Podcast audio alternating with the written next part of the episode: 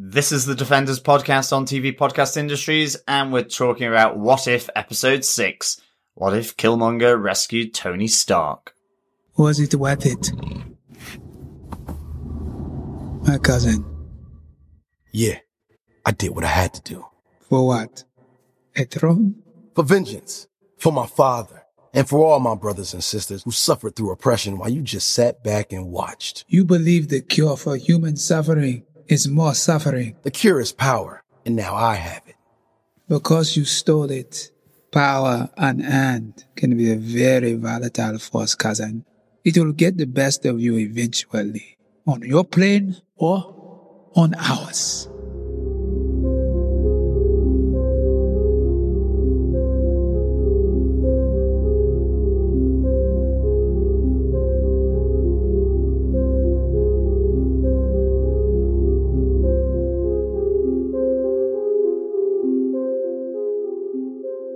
Welcome back, fellow defenders, to this episode of our discussion about What If, episode 6.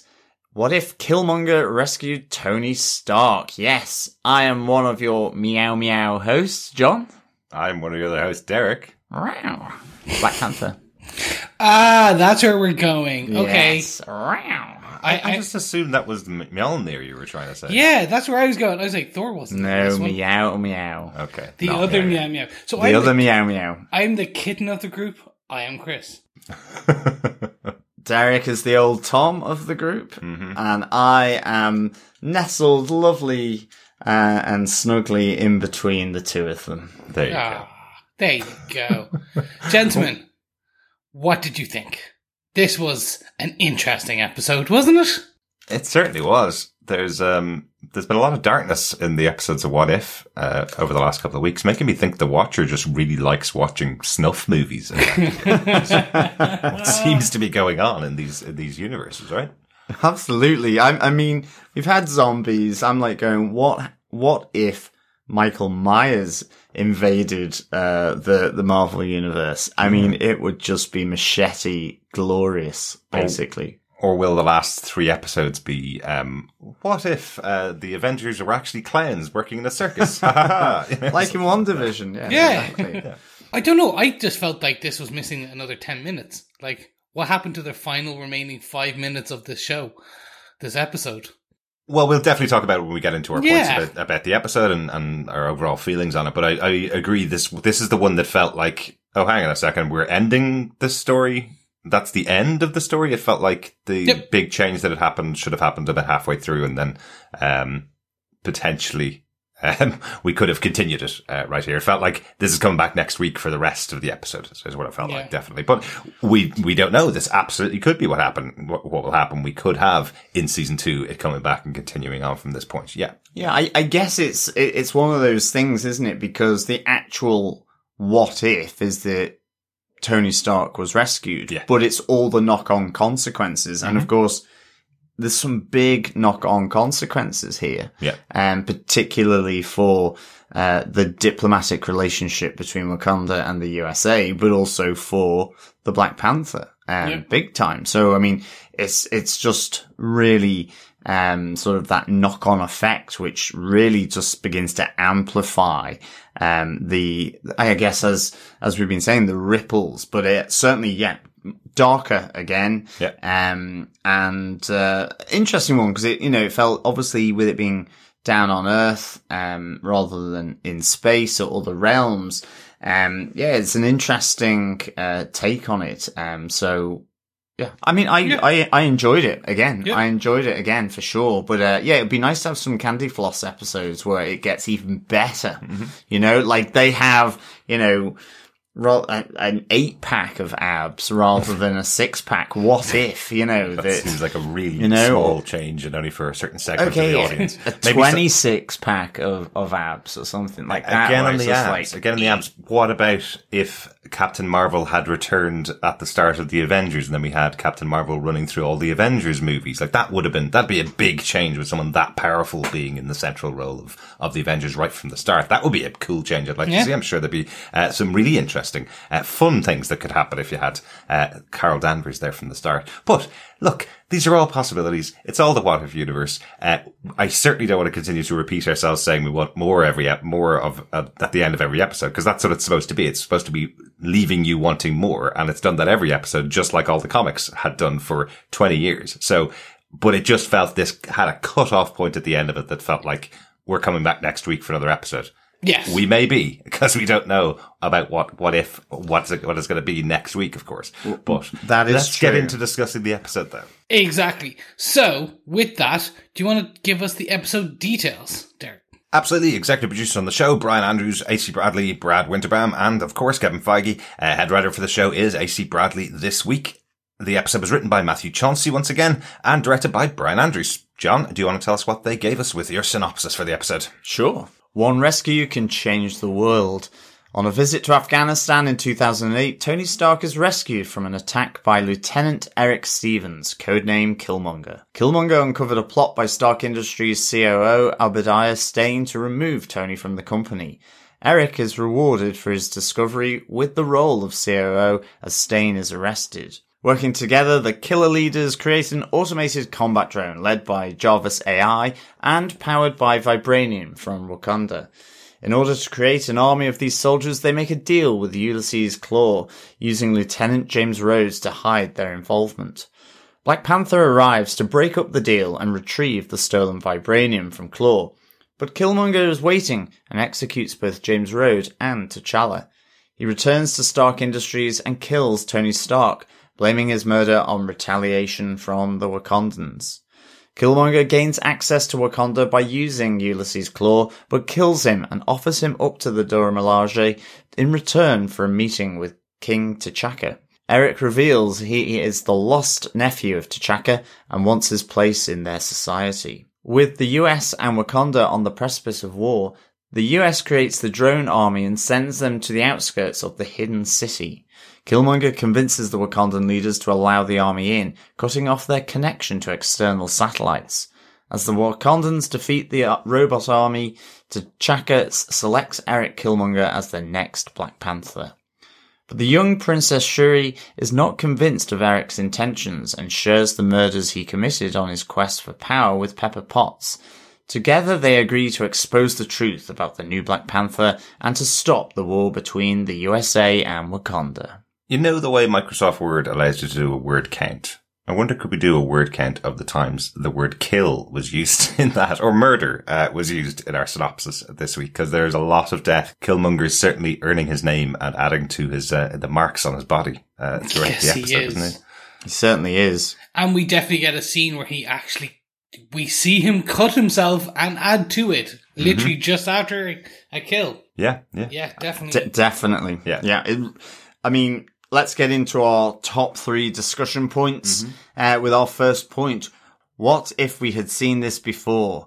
Uh, what is the name of that cinematic universe movie that has inspired this uh, alteration to the Marvel universe? And I guess there's there's there's two here. There's Iron Man one uh, with Tony uh, in his convoy selling his Stark Industries tech and weapons uh, to the, the the different warring factions in Afghanistan. Uh, and there is also uh, the Black Panther movie um, around Killmonger, and that certainly is the one that really uh, kind of uh, blossoms here uh, towards the end. But importantly, um, you know, it, it really affects the whole Iron Man series. This this uh, slight change um, in in Afghanistan, and uh, to the point where I guess you don't have an Iron Man two, which I guess we can all breathe a sigh of relief um, about. Uh, and but we, you know, we we sadly don't get the Marvel Christmas movie either, which is uh, Iron Man three. Yep. And of course, I do like AIM, so it, it's kind of, you know, it's a shame we don't get AIM in the MCU. It's true. That's true. Um, yeah, it, it really does affect everything from this point onwards. The, the, that opening intro with the Watcher talking through, you know, the creation of a hero, that idea that if, uh, Tony Stark had been captured, of course, he would have created the Iron Man armor, and that leads on to everything from there forward. He is the instigator, uh, from this, in this storyline at least, to the entirety of those 24 movies, wasn't it? All the way through the cinematic universe to when he finally snaps his fingers at the end, saving the universe, uh, using the, uh, the Thanos gauntlet, uh, with all the stones inside. So I did like that they, that they put that at the start. This is the impact Tony has had over the years, but what happens if he's saved here and dies at the hands of Killmonger effectively? Well, everything that we've seen so far doesn't happen in the way that we've seen it effectively. No, not at all. Um, and it's interesting because we, we knew how instrumental he was. But when you actually start to think of how that one small change, and it is just essentially that one small change at the beginning, it changes everything. It does Yeah. really change because you do lose the Avengers. Obviously, there will be uh, an invasion by Loki, but there'll be no Tony Stark to pull together the Avengers with Nick Yeah. Fury. Technically, it is Nick Fury that pulls together the Avengers. Tony Stark is just a consultant that has uh, no skin in the game. He just happens to be brought on board. Um, so there, we will still have the Avengers, but, it'd be a different configuration. Yeah, and Tony Stark was instrumental in closing that hole uh, above uh, New York where the armies were invading. I mean, you know, in Iron Man 1, he is captured, and that's where we get the Iron Suit from. Yep. Um, it, it, it plays out in a longer form uh, with Obadiah Stane um, being found out for his, his involvement, for sure. But I think as well that rescue, that is the change. Um, but actually it changes the Black Panther narrative in the sense that Killmonger comes with a different plan Yeah. um, here.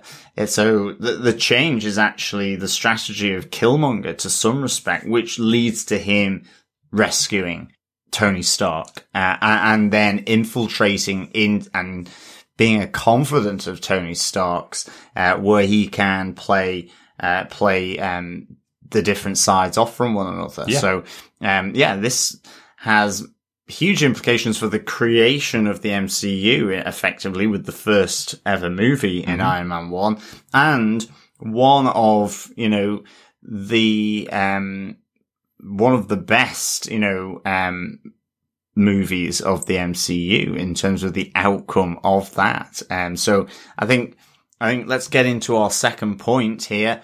What if there was a small change? What it, you know, the premise of this episode, as we said, is, um, Killmonger rescues Tony Stark in Afghanistan and brings him safely back to the USA. We have no Tony Stark in a cave. Yep. No, um, no shrapnel around the heart. Um, I do like that throwaway comment about we could possibly do a miniature arc reactor and it's like, no, no, no, we'll use vibranium in the, um, the automated drones that they're, they're going to develop. I love that Tony even says, no, that's a stupid idea. Yeah, exactly. um, so that, that was, that was a nice little touch. But he does still see the bombs from Stark Industries landing around the men in Yeah. Afghanistan. So he still has that con- concept that it's probably not a great idea that we're selling bombs to uh, the enemies in in uh, enemy armies effectively. So at least he is still changing his mind about his warmongering ways and looking at ways to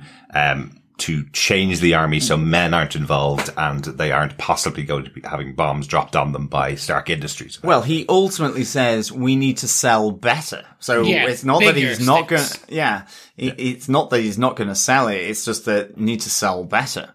Um, like possibly not top of the range Stark weaponry to people that are firing it. You know, give them a, bow and arrow or, smaller, or a large stick. You know, with Stark Industries sort of chiseled on the side of it or something like that. But I think. um you know, this is, that's the, the small change. Yeah. But I think as mentioned briefly in the point one, the interesting thing for me is that actually there's a change before that. Yeah. Because Killmonger has decided to put himself there in order to rescue him and for the events that follow, uh, which is really devious of Killmonger. And we, we know he was because he was a bit like that really in the Black Panther movie. This was, is yeah. where he's just the, the, the, the pathway to what he wants to do Yep.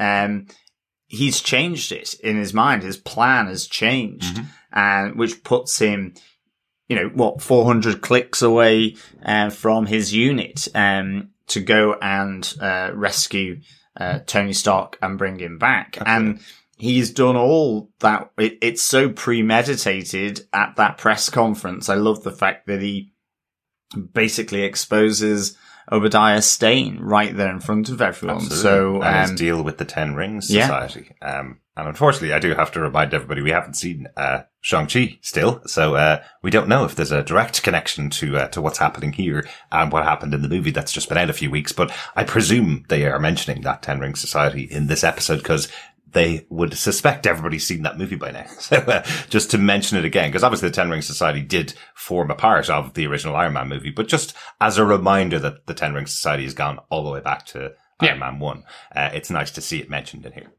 Great. I will say I've seen it. Oh, excellent. Yes. Um, I will not be confirming or denying anything because Mm-hmm. I, I want to keep you guys in suspense. Uh, our fellow defenders will know if there is or not any um, relationship between the, these two points. Mm-hmm. Um, uh, but yeah, I just don't want to ruin it for you guys. Oh, of course not. Of course not. Yeah. But the title of the movie is Shang-Chi and the Legend of the Ten Rings, and I presume that is connected to the Ten Rings. Um, but anyway, we will move on. Hope you enjoyed the movie, Chris. We will be talking about it once we've seen the movie, of Yes. course, on the podcast as well. Make sure you stay subscribed to TV Podcast Industries to get that. Um, but let's get back to this particular episode. I do really enjoy the other individual changes that happen here happen really quickly. I love that, um, that Killmonger gets the role of security, chief security officer at Stark Industries during this press conference, which was Happy Hogan's job. Yep. And I think by the end of the press conference or a tiny bit later, he becomes COO, which is Pepper Potts' job. Um, she takes that over from Obadiah Stane. So, um, and then she eventually becomes C- CEO of, uh, of Stark Industries. So effectively, he's just pushed aside both of, um, Tony Stark's main confidants, all the people that would have been around him and kind of helped him out, uh, to create the killer force at the top of Stark Industries that is Killmonger and, uh, and Tony Stark. So, uh, I think that was quite interesting, wasn't it? definitely. Like as I say, it's it's just that it's that plan. Uh, it's that premeditation of Killmonger, which like I loved from Black Panther and, and his you know his reasons for it. And we get a bit of that when he kills Rhodey Mhm. uh, as well here. You know, why are you wearing the uniform of your oppressors? Yeah. And, you know, so Yeah. hi- his, his, um, his rationale is still there, uh, very much. Yeah, yeah. Um, and, uh, even though there is the big battle at, um, Klaue's, uh, ship and reclamation yard, uh, I, I like the fact that, you know, we have the big battle between Killmonger and Black Panther in the Black Panther movie. Here it's transferred to, um, what we see in the, um, Age of Ultron movie as well. Yeah.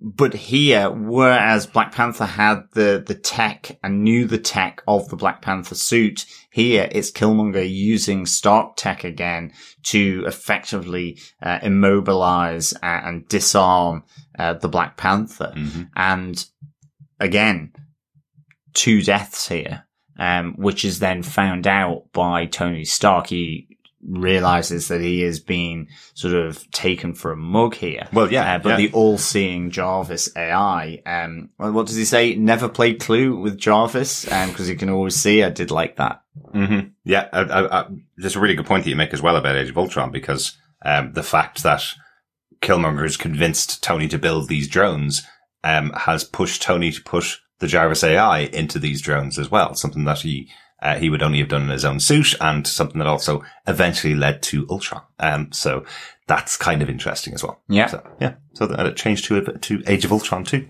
Yeah, hundred percent. I just want to call out one thing. Um, the the voice acting from the Tony Stark, Obadiah Stane, and Pepper Potts, Mm-hmm. um, uh, voice actors who literally, or actors, I should say, who've lent their voice. Too much so. Mick Wingert is the the gentleman who played Tony Stark. Mhm. I actually thought they got Robert Downey Jr. back.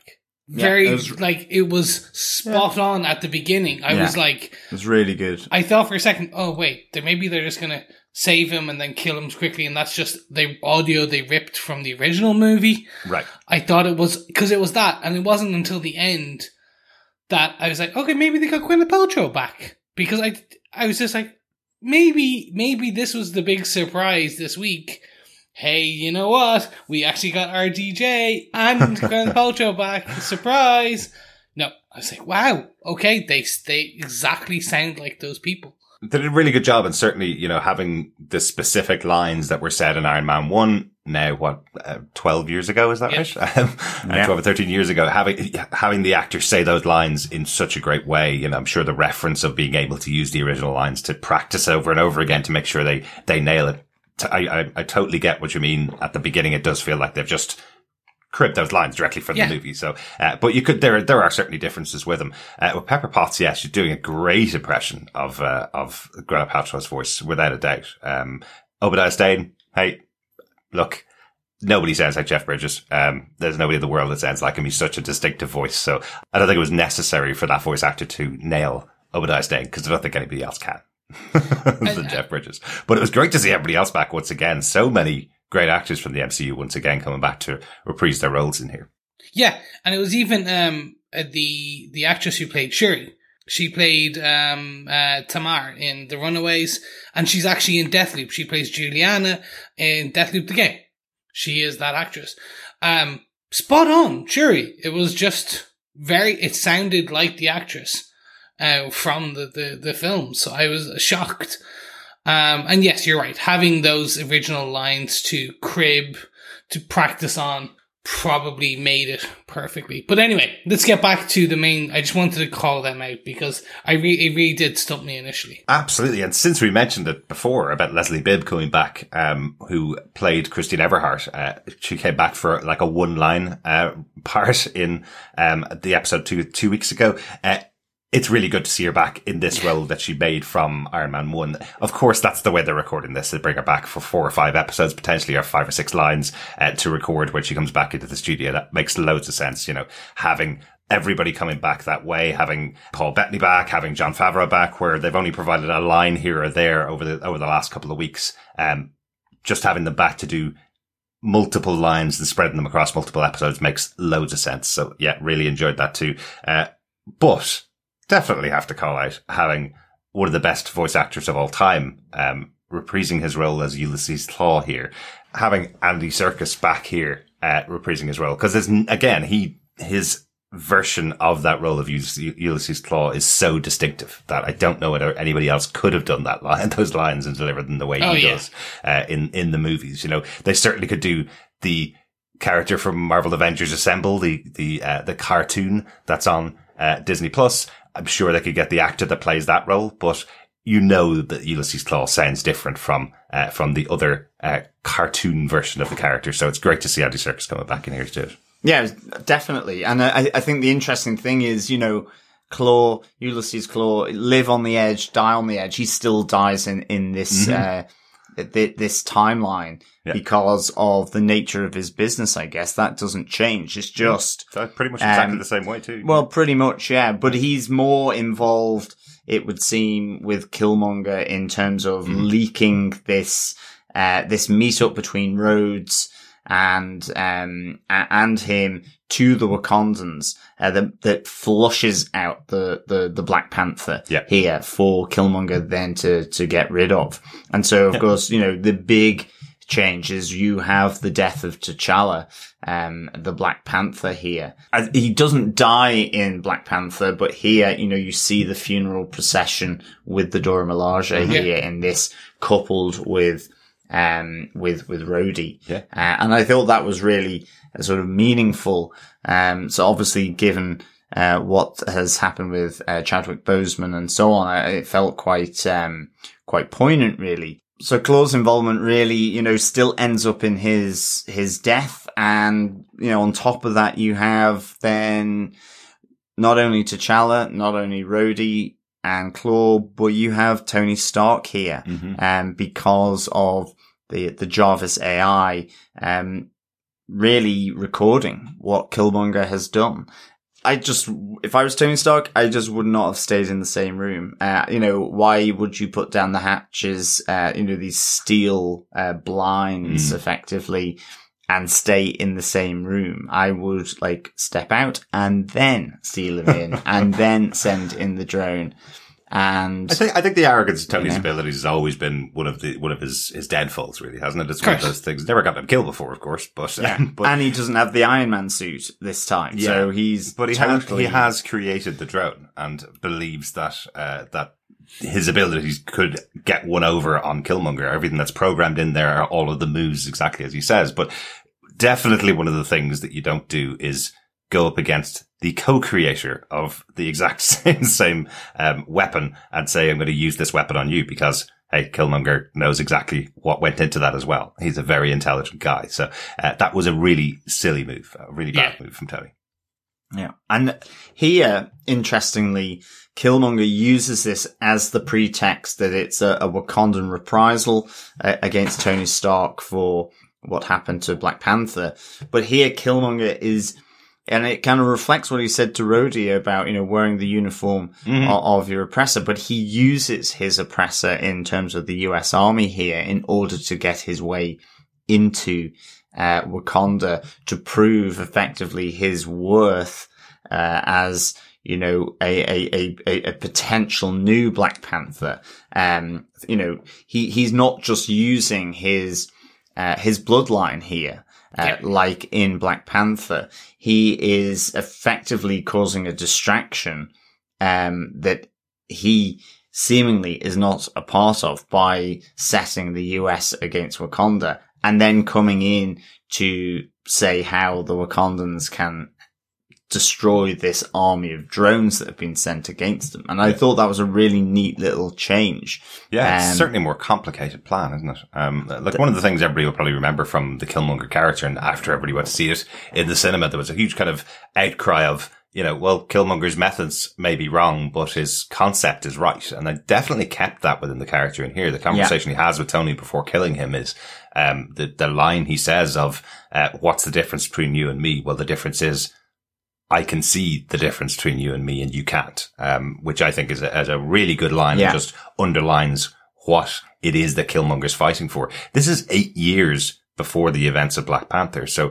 he's coming at this and, and uh, initiating his plan eight years before he initiated that plan in Black Panther, but with a much stronger and much more complex plan that he's, uh, that he's enacting here. Well, I, I, I think overall he's just more calculated.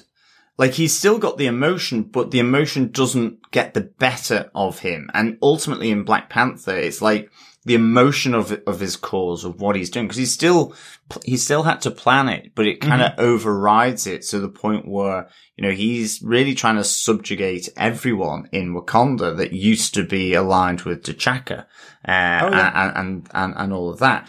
Here, uh, in in this timeline, it's not that the emotion's not there. It's not, and it's certainly the same rationale. But the calcu- he just feels more calculated or more in control. And so the sense that he proves himself rather than simply says, this is rightfully mine. I'm going to take it. Um, Well, I yeah, think- he's it, because of the eight year difference. He's playing on the fact that the Wakandans didn't get the justice they deserved by uh, by Klaue being found. So Klaue has Yeah. been out in the open for eight Yeah. years after killing multiple people in Wakanda in in the movie, um, and he plays on that in order to get himself up. And in the position of being able to battle for the title of Black Panther with uh, with T'Challa, so uh, so there are those differences. The the one thing that did make me go hmm, which was that T'Challa was Black Panther eight years early. Um, not so- early. No, he, he was in the position of Black Panther when we met him first. Um, T'Chaka is seen as Black Panther back in the nineties, and then T'Challa takes over as Black Panther as his father gets older, and then eventually becomes king of King of Wakanda. Um, You're right. Sorry. Yes. Uh, so we Yeah. didn't see Black Panther at this time, but we know he had been established as Black Panther uh, during that period at some point. So, Yeah, um, okay. so it's- it's likely to think, given his age, it's likely to think that he's probably been uh, Black Panther since the time of Iron Man One, isn't it? Okay, yeah, that makes sense. No, so just eh, okay. Well, then that is canon now, I guess, Hmm. that he has been, or he was, or no, he has been, because it's just, just an alternate universe. So Yeah. yes, Yeah. God, multiverses. Sometimes it's hard. Just with grammar, you're like has been, ha- will be, won't. Uh, yeah, right now. Mhm. Anywho, um, I really enjoy. I look. I this. aspect of the kind of the the duplicity of Killmonger in Mhm. this to become the the uh, kind of more golden black golden panther because he still had the some of that kind of yellow shimmer to some of his suit as he kind of took on. Yeah, it's Uh, the, same, so- it's the same suit that Shuri created for him when he became Yeah. uh, Black Panther in, in the movie, definitely. Yeah. um. So looks Speaking of. Shuri, actually, uh, I didn't really mention again eight years earlier. Um, but wow, she looks like a child. She looks like a six-year-old or a seven-year-old. Um, I don't know whether she should have been aged down that much, but I guess it's about right, isn't it? She's Well, about, she- she was about 16 or 16. 6, 17. Yeah. Take off eight years. Yeah, that's about right. But again, confirmed as a genius uh, in, in in this in this uh, show as well, uh, just like she was in, in Black Panther. Yes, hundred percent, and that kind of leads us to towards the, the, the end to the wrap up this this this, this episode, um, because we are essentially uh, the Eric has become the Black Panther of uh, of Wakanda, and if you want, we can move it on into where this leaves us. Our third point. Yeah, absolutely. I mean, interestingly as well, though, is that we know there's more to come because you're right. He's, he's there as Black Panther in this world. Effectively, Wakanda and the US are at war. It's, um, you know, they're World at War Wakanda. Yeah. And, Mhm. but we have, you know, Pepper Potts and Shuri right at the end, um, coming together to, um, effectively expose Killmonger for what he's done and how he has manipulated the events in order to, um, bring him, um, from his Black Panther perch, I guess, and to, to stop the war between the US and Wakanda, which is effectively built on false intel Mhm. to, to both sides. Yeah, Yeah. yeah. so I found this interesting. So for me, this was so I it's kind of where we started at the beginning. So this I know, Derek, and you made a very fair point, which was every episode so far we've kind of gone, "Oh, I wish there was more." Yeah. This one actually felt it was just an abrupt ending, ending with the Shuri Pepper Potts kind of display uh, d- discussion, and then the Watcher saying that sometimes new heroes rise up. Yeah. That's fantastic. It needed another three minutes or so. Just it needed not. I don't need another episode. It was a nice contained what if. It just needed an additional minute or two. It just felt so sharp of an ending, if that makes sense. It just Right. felt like they they could have just said, and from this springs kind of, and you see rescue. Pepper Potts is rescue, but a, a, a Wakandan based rescue, or you see Shuri rise up as her version of the Black Panther from the comic books, or something. It just needed a bit more of it. It was the perfect present. It just needed the bow on top to close off the story Okay. because it just essentially, unlike the other ones where, yeah, okay, you had Thanos with the glove.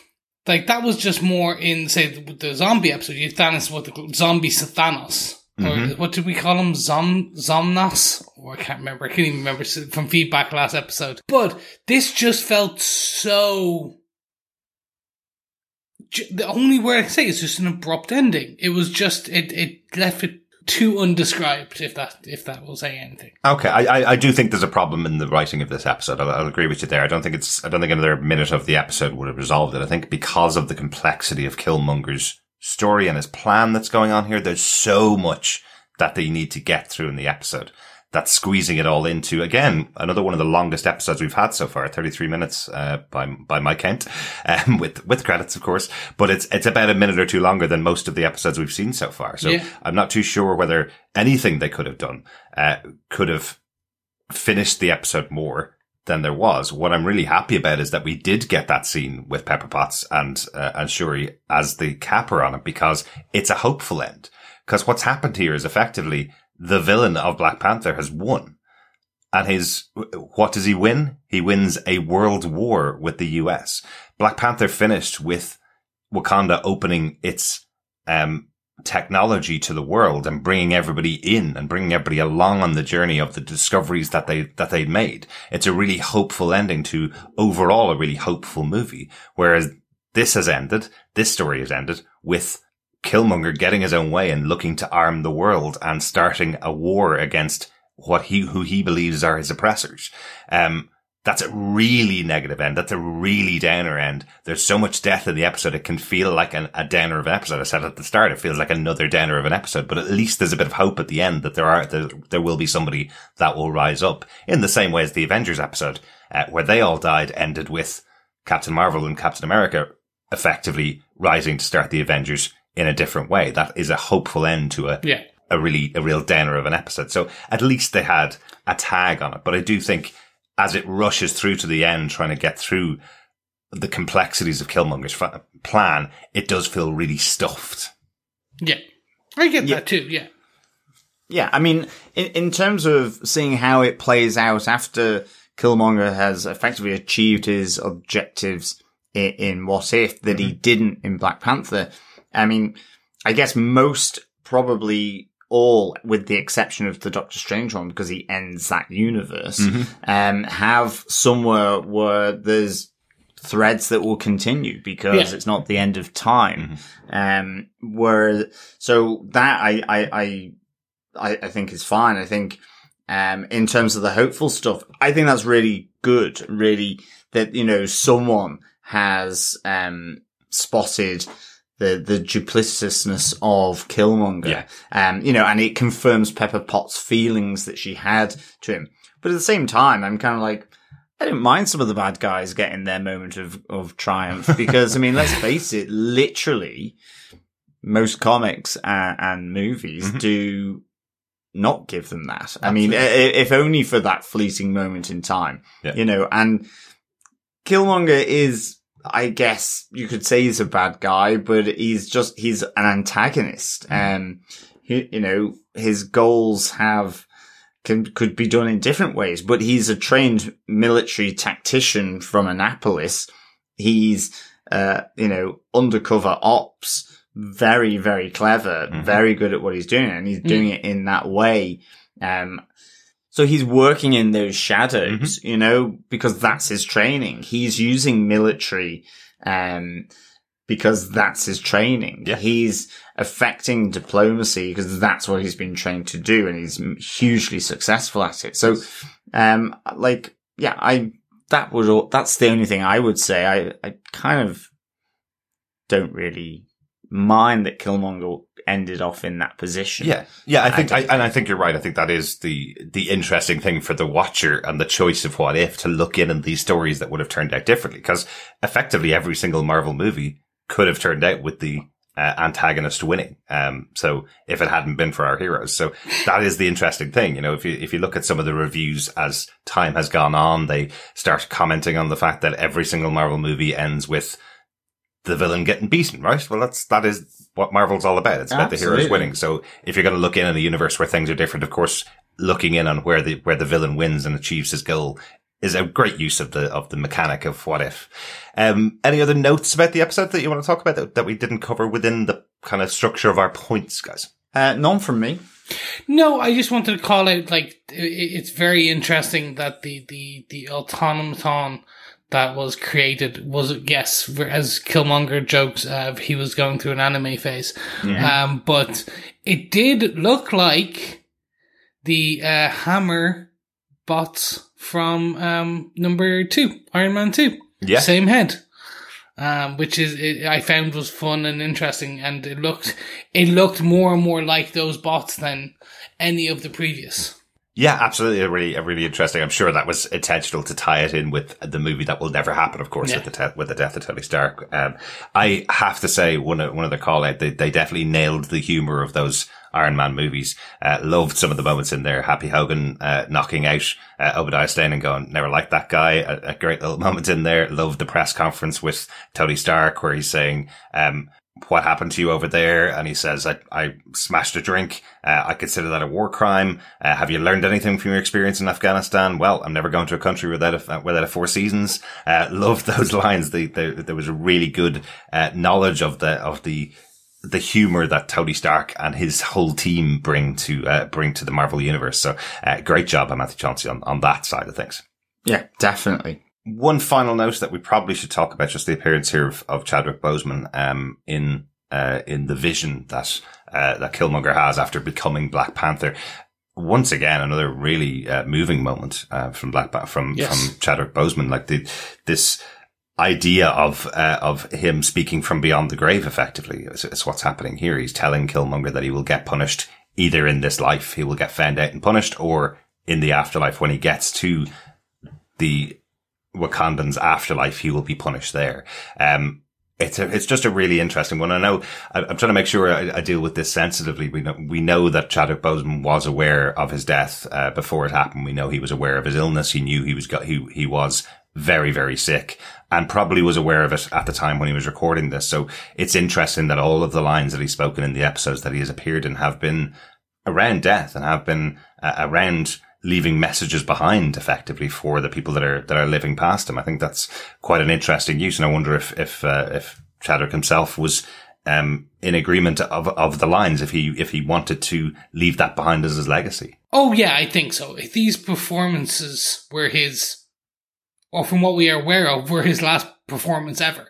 Um, he recorded these lines uh, just after he had finished another previous film, the one where he was a jazz singer. Uh, Ma Rainey's Black Bottom was that the? I, I think it was. filming? I think it was that. It was that Yeah. where he he was very very thin, very Mm-hmm. sickly looking, and that's where it started to come out like, oh, what what was wrong? And he had filmed or recorded these episodes, to our understanding, just after that.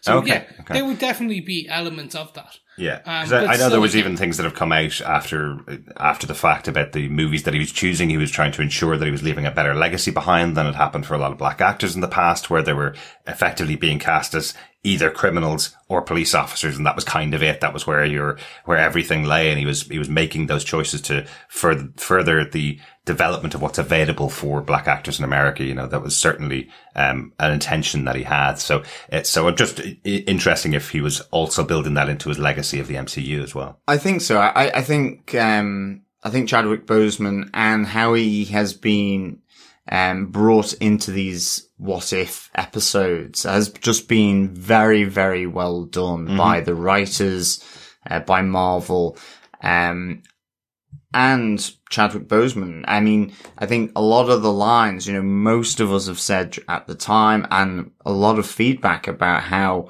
you know, given the context uh, of his death, how they felt more weighty, more poignant, um, or more emotional for, for people. And I, I think there is certainly, um, that intent here to, to provide that, that platform there of, you know, to do good in life, that, you know, all these different messages. I, I think it's something meaningful, uh, at least. So, uh, I think it's been a really well handled, um, by this creative team for sure. Yep. Very quickly, just want to think a, a nice fun piece uh, is that if you're on any of the interwebs at the moment, you will see uh, a fan created what if Terrence Howard was in this episode as Rhodey. Someone, has, Ah, excellent. someone has like basically photoshopped him in and drew him in, and I was I laughed because I was like, oh yeah, they should have like they could have done something funny there. Obviously, th- that completely null and voids all the rest of it. But I just thought I saw it and I went, that was well done, internet. So with that, guys, um, Derek, do you defend, uh, what if Killmonger rescued Tony Stark, episode six? I don't know. I'm kind of torn here. I really like the episode. I love the concept. This is absolutely a what if comic. This is exactly the kind of thing you would see. You know, Killmonger wins. Um, that, that- that's a really good uh, idea for it. I think this could have been the first episode because of the kind of simple concept of Iron Man one, Tony Stark gets saved, but everything changes so much afterwards that you do need the knowledge of a few episodes of the show to to know that not every universe is all bad or um, not everything is going to go bad for for the characters in each of the universes. Uh, the last couple of episodes, I think, building up from being quite negative from episode three onwards, really, uh, I could do with a, a what if episode that's a bit more lighthearted uh, in future. Uh, We have three more to go. I'm just hopeful that we have one that's a bit more lighthearted.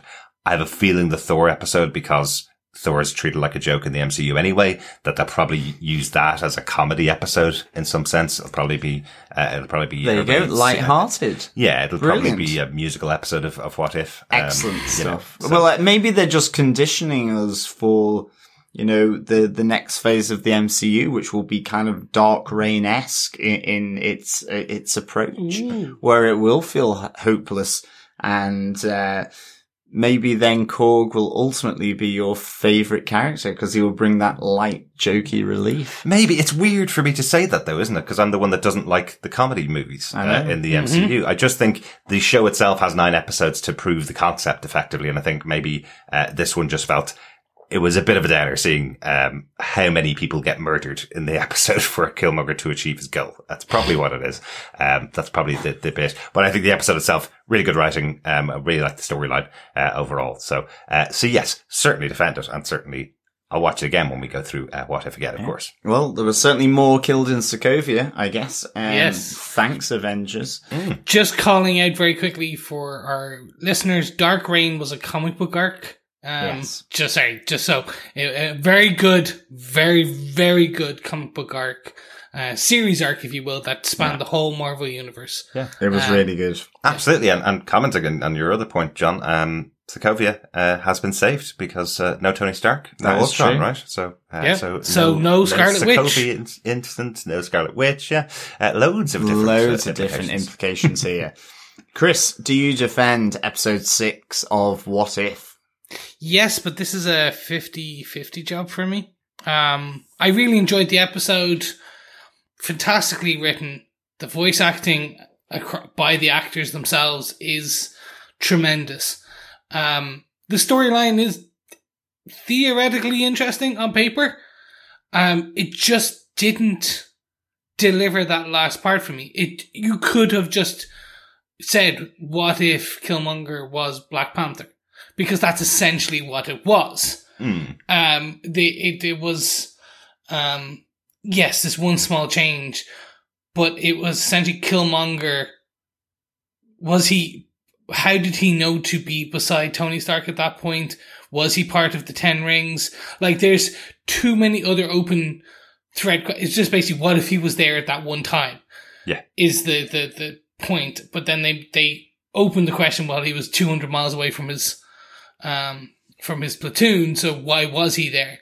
Uh, and they mentioned the Ten Rings, and that was nothing. Like there's so many unanswered questions, and then it just felt too abrupt of an ending. It Right. just it needed it just needed a few more bows and a few more story kind of clasping it off.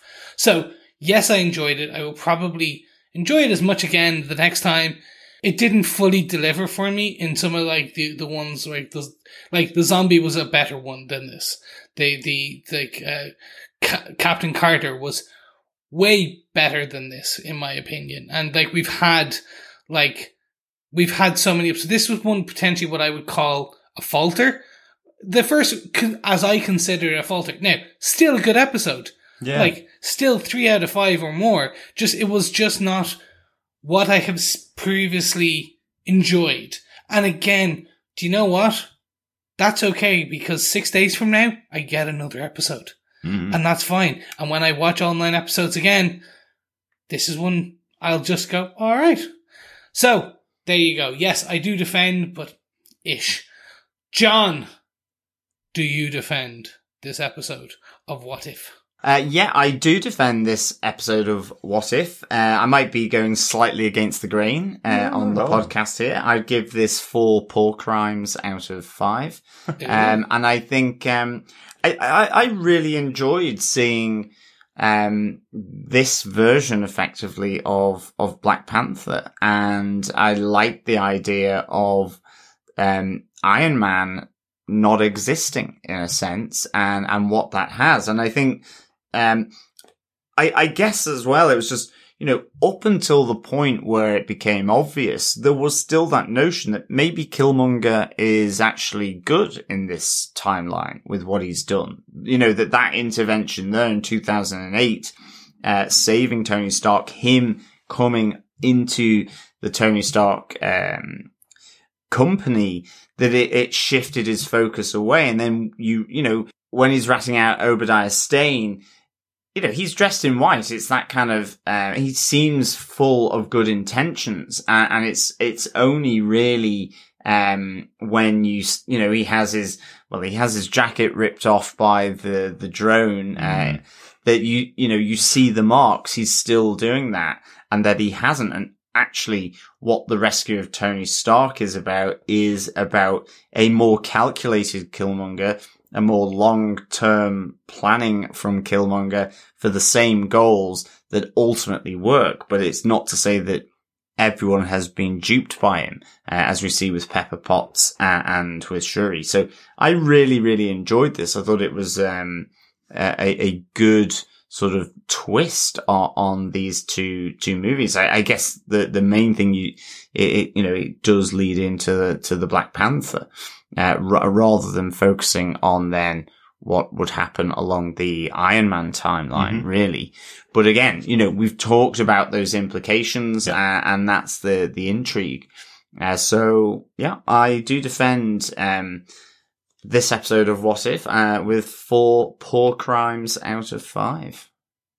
Paw being spelt P-A-W, of course. Very good, very good. I thought it was pork rinds uh, when you said that it's out loud. That's probably just my accent. it could be. It could be.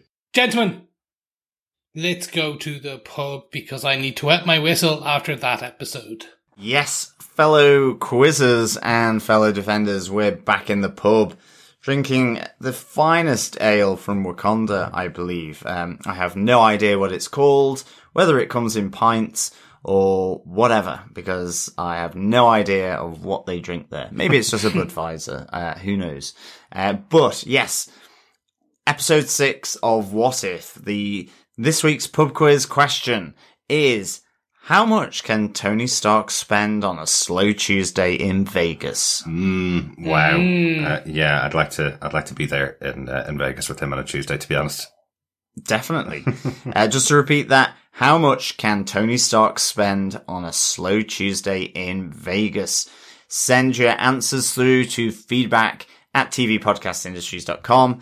Uh, and you can send in all your questions via that route where you'll be put into the automatronic voice of Google who will, um, pick, uh, the, the successful pub quizzer uh, for our Funko Pops prizes that we'll be uh, giving to the fellow quizzer with the most correct answers. Um, so yes, absolutely, keep them coming. They are what if Funko Pops as well. Yes, they are. Uh, but if you are the only one that gets all the questions right, remember you will be uh, straight into uh, to getting those Funko Pops. Yes, uh, exactly. That um, is true. If there is an out and out leader, if they have zoomed past that finish line before everyone else. Mm-hmm then of course, uh, yes, then they will get the Funko Pops for sure. Yeah. So uh, keep those answers coming in, fellow quizzers and fellow defenders. And with that, let's go for an ad break. No, we don't have ad breaks here, but you can support us over on Patreon by heading on to patreon.com slash TV Podcast Industries. And I just want to say a quick personal thank you from all of us here at TV Podcast Industry to all our Patreons, where a single Wakandan dollar, or Wakanda, I don't actually know what the currency in Wakanda is, so we'll call it Wakandan dollar, can help keep the podcast going. Yes, yes, yes. It helps keep the little, little, little tiny panthers that we have in a wheel running around keeping our uh, podcast engines flowing. Yes, that is. Or you can, for a single price of a coffee, you can head on over to buymeacoffee.com slash TVPI where you can keep our illustrious editor, producer extraordinaire, Derek, in coffee as he toils away into the wee wee hours on editing this show. Mm-hmm. Yes. So once again, thank you very much to our Patreons. If you'd like to support us there, please do, or buy Derek a coffee because he needs it. It's been a long week. Yes, absolutely. Thank you so much to our patrons and, and to our, our, coffee providers. Uh, and of course, you can support us uh, by subscribing, rating us, and leaving a review as well, and sharing the podcast to your wide friends and family, uh, relatives, you name it, uh, supporting the podcast and sharing the podcast is, of course, sharing the good old love. So any support you can provide is very, very welcome. Let us get on to our feedback for this week's episode and a few others, I guess, from the previous episodes as well. Absolutely, yeah. First piece of feedback comes in from Suzanne Nelson. Sent me an email uh, to uh, correct me on on something I said in last week's episode. She says, "I don't live there now, but I was born and raised in NYC and lived there in my twenties too. So I can assure you that there is." Are definitely many trains that go from Grand Central 42nd Street, nice depiction on the TV show, of course, uh, to New Jersey. I agree with Happy though, not my favorite place to visit. Thanks for the great podcast. See, that's what happens. We, we don't live in New York. So I was, st- I was steered wrong last week. Thanks for correcting me, Suzanne. Yes, thank you, Suzanne. Um, and good to know that, um, yeah, it's not your favorite place, but I will say it is home to Jay and Silent Bob, Red Bank, New Jersey. I will personally like it. I know that. Yes, thanks so much, Suzanne. Uh, I did find it a little suspicious that there would be no trains between New York and New Jersey. But nonetheless, it is now cleared up. Definitely, it wasn't what I was saying on the episode. I was saying about uh, about them going from Grand Central specifically. I think there was a there was a, a comment that we'd received that had gone that there was no trains going from that particular station to the Jersey station they were trying to get to. I think was what they were. It they were becomes even more clearer now. But I was wrong, mind. so it doesn't matter. Thanks so much, Suzanne. Uh, next email. Yeah, thanks so much, Suzanne. Um, Coffee and Vodka um, came in with an email and said, Greetings, duplicitous defenders. The spear ran through as a figurative as well as literal plot device throughout the episode, even if the point was hidden at first. Traveling through the body of the story linearly, direct, and without pause, parallel to Killmonger's dispatching of his opponents. The last they left for us to envision for ourselves Killmonger taking the throne after taking out T'Chaka as his final act of vengeance. It wasn't until the very end we saw the only real opposition or possibility of one. In the end, I found this one somewhat wanting due to no fault of its own. It held to the same taut, well written, wonderfully voice acted and excellently directed animation we've come to expect. Is it just me, or is this dark and depressing stretch of episodes begun with episode 3 starting to wear a bit thin? Savers Uatu. No rating due to an unsure frame of mind. Peace and stuff, coffee and vodka. Thanks so much, Coffee and Vodka, for that. Um, yeah, I, I see you're agreeing with my fellow uh, hosts here.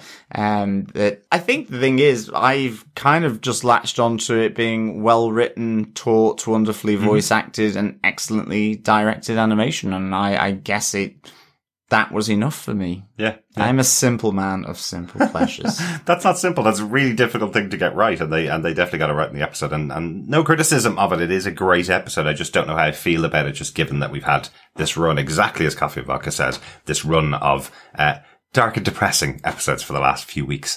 Um, maybe that's all it is. Maybe if this week had been, as I said, the uh, the dance musical and uh, uh, featuring Thor, maybe that maybe I would have been looking this next week, going, "Wow, at least it's better than the dance musical featuring Thor." Uh, We could have got Rogers the musical, which we know we're going to see in the upcoming Exactly. smash hit Christmas time. What was Iron Man 3 uh, Christmas themed Marvel Universe? It's going to be Hawkeye. We will see Rogers the musical. That's right. That's right. Excellent And the one stuff. thing that I uh, was I thought was a funny joke in a uh, in a one second spot in the in the ad. Let's not spend much time in the uh, the musical of of, uh, of Steve Rogers. And thanks so much, Coffee Vodka, for your feedback. You did mention uh, something in there. This the idea that we that we're to envisage um, Killmonger finally taking the throne. Uh, when I read it first, or when you were reading it first there, John, I thought he was saying that I'd missed something in the episode. I thought that, that he killed T'Chaka in the episode. T'Chaka's not dead by the end of the episode. So I, I think what, what uh, Coffee Vodka is saying is that that's probably the next step for Killmonger is that he's going to go directly after the, after the throne, right? I would say so, yeah. Correct. Definitely. He is ambitious as old Killmonger. Uh, yeah, thanks again, Coffee and Vodka. Yes, thank you, Coffee and Vodka. Speaking of musical um, incarnations and so forth, over on Twitter, the wonderful Matt Murdock gave us his thoughts. No musical thoughts this week from me. No Robert Downey Jr. or Gwyneth Paltrow either, but that's okay. Just about everyone else was there, including Gollum Snoke himself, Serkis. I liked it better than the zombie episode, not as much as some of the earlier ones, but it was still good. Thanks for that, Matt. And yeah, uh, Serkis was definitely one of the better ones. He really is. He's just he's director. Apparently, he's doing the the, the world tour at the moment with um his upcoming Venom two. Um, Yes, that is that true.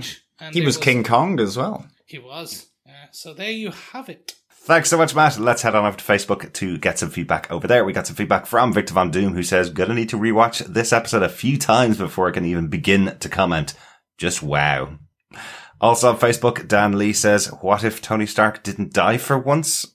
Overall, an enjoyable episode, but I really had to look the other way for a couple of things. Like, to me, Tony felt really stupid in this episode. We know he's arrogant, but he's not stupid. And the pacing felt so rushed. This could have done with being 45 minutes plus. Yeah, thanks, Dan, and thanks, Victor. Uh, we also got some uh, Facebook feedback from Dr. Bob Phillips. So, is this the anti hero hero action flick genre take, where the goody is a baddie, but quite a good baddie? For the first time in the series, I'm feeling my lack of deep Marvel means I probably missed something, though. Some theories bust though, it's not all about love, and capes don't have a central place. But I have a new one. The only world that improves things is that with Captain Carter.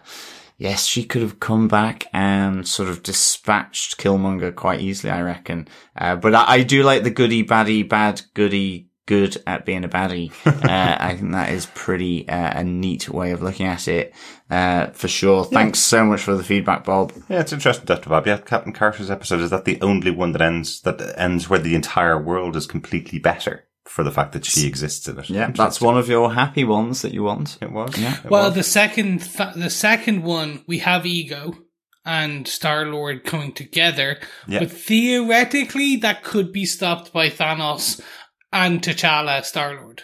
So maybe that one, but yes, uh, so far Captain Carter, the world of Captain Carter is probably the only good one so far. Absolutely. Let's hope we see more of that. Thanks so much, Dr. Bob. I've got some more feedback here. Uh, Tony Thomas on Facebook says the concept was great. The execution, meh.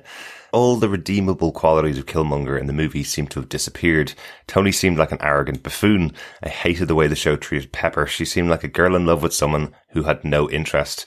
I'm enjoying the show. This episode was definitely not my favourite. Interesting thoughts, Tony. I know with the length of the episodes, I'm sure there's things they have to kind of eliminate so they can get to the central core storyline of what's going on here, given how short it is. But yeah, there's probably bits missing from Killmonger that uh, that may have made him a bit more redeemable. Um, if if they'd been allowed to extend this episode for for for that reason. But some of those characters in Iron Man do feel very similar to this version of them for me.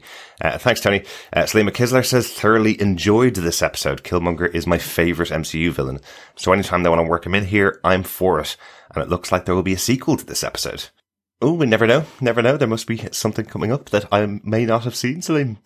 Uh, Stanley Resendez says, two words, General Ramonda. Oh yes, great to see Angela Bassett back here as a General Ramonda this time. Very cool, very cool. Uh, Deanna DeBryan Maskell says, so many zigs and zags, my head was spinning. I forgot how unlikable Tony was in, in, early on. This episode showed how well developed both Tony and Killmonger were in their original movies. The other versions just made me care about them, and this version just left me horrified. Can we send a copy of T'Challa's speech to every warmongering politician?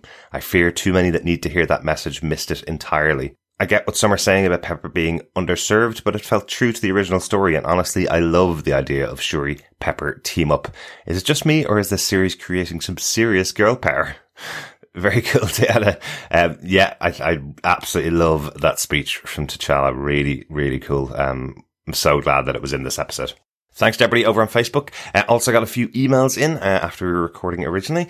Uh, first up on email, Victor Von Doom has put together his thoughts. He says, Greetings, Derek, John, Chris, and fellow defenders. Well, after several watches, I'm still sorting through the plot, consequences, and my own emotions regarding this episode.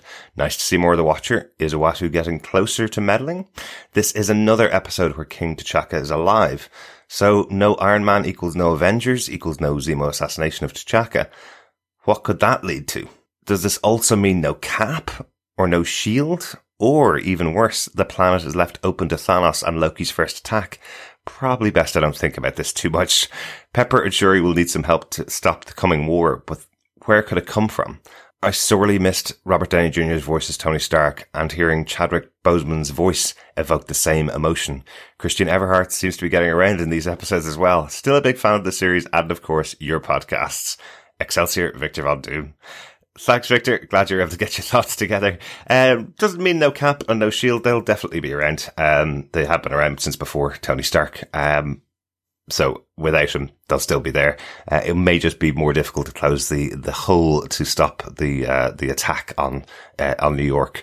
Um, but you never know. As we said, maybe it's Captain Marvel will come in and, and stop that, or uh, maybe Shuri will give the suit to Pepper, and Pepper will be the Iron Man for the Avengers, or something like that. Uh, you never know.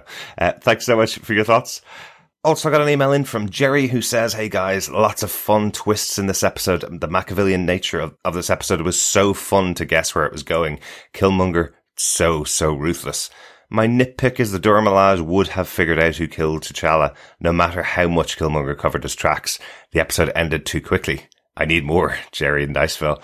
Thanks, Jerry, for that. Um, there you go. I think that answers uh, Victor's question. The Dora Milaje may help uh, Pepper and Shuri uh, with sorting out this issue with with Killmonger and taking him down. Uh, they would likely figure it out given enough time. Uh, I, I, totally get that, Jerry. And finally, for our feedback, we have our voicemail from Steve Brown. Hey guys, it's Steve, and uh, uh, just finished the What If Killmonger rescued Tony Stark, and uh, I don't know, I'm not as thrilled with this one as uh, all the others. I don't, I don't know why. I can't put my finger directly on why I'm not as, uh, yeah, I don't know. Uh, I mean, the story was good, was good. It was a little confusing to me in parts, so I'm gonna have to watch it again to really understand. But, uh, yeah, and I will watch this one multiple times. You know, probably, I'll probably appreciate it more once I hear your thoughts and everybody else's thoughts on it. All right. Uh, talk to you later. To be honest, yeah, when I was writing the synopsis for the episode, it was really difficult to just get to the central core of exactly what was happening. Part of, partly because Killmonger was hiding what was going on from everybody else and and trying to work out exactly how he was twisting things to his benefit. It did take a bit of bit of time and a couple of watches of the episode. So hope you enjoyed it uh, a bit more after watching it the next time. But yeah, I know what you mean. It's, it seems kind of um, central to most people's feedback about the episode that they just can't put their finger on why they didn't particularly like this one as much as the other episodes. Still good, but can't, there's something about the episode. Uh, so interesting. We all kind of feel the same way, but you never know. Maybe, maybe in the future, if there is a second part, which uh, some people seem to think that's coming up, um, it may make it even better. Thanks to everybody for sending in your feedback. Don't forget, if you want to send us some voicemails, if you want to send us any feedback, you can head on over to tvpodcastindustries.com where you can do all that, or you can just email it to feedback at tvpodcastindustries.com. You can also find us on Twitter at tvpodindustries or over on Facebook uh, at facebook.com slash groups slash tvpodcastindustries. Thank you so much to everyone who joined us. Yes, thanks so much for joining us, fellow defenders. Uh, we will be back with episode seven next week. Absolutely. And more importantly, we know you've been asking. Um, we will be starting our Y the Last Man coverage in the next couple of days. We'll be recording our thoughts about Y the Last Man, the first three episodes. Um, we had a bit of a weird uh, embargo on our coverage for uh, Y the Last Man, where we got the episodes a few weeks ago, but couldn't talk about them until they came out three days after they came out in the US, in fact, mm-hmm. but a week before they come out in in Europe uh, on Star and Disney Plus. Um, so we are recording our coverage. We will have it out. We'll definitely have it out in time for the release on Disney Plus next week.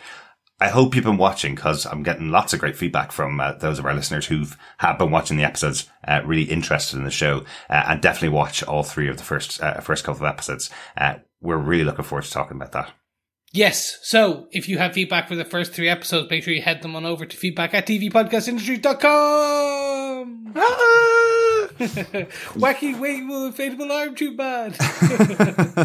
Thanks so much for joining us. Talk to you again next time. Bye. Yeah, thanks so much, fellow defenders. Remember, keep watching, keep listening, and keep defending. Bye.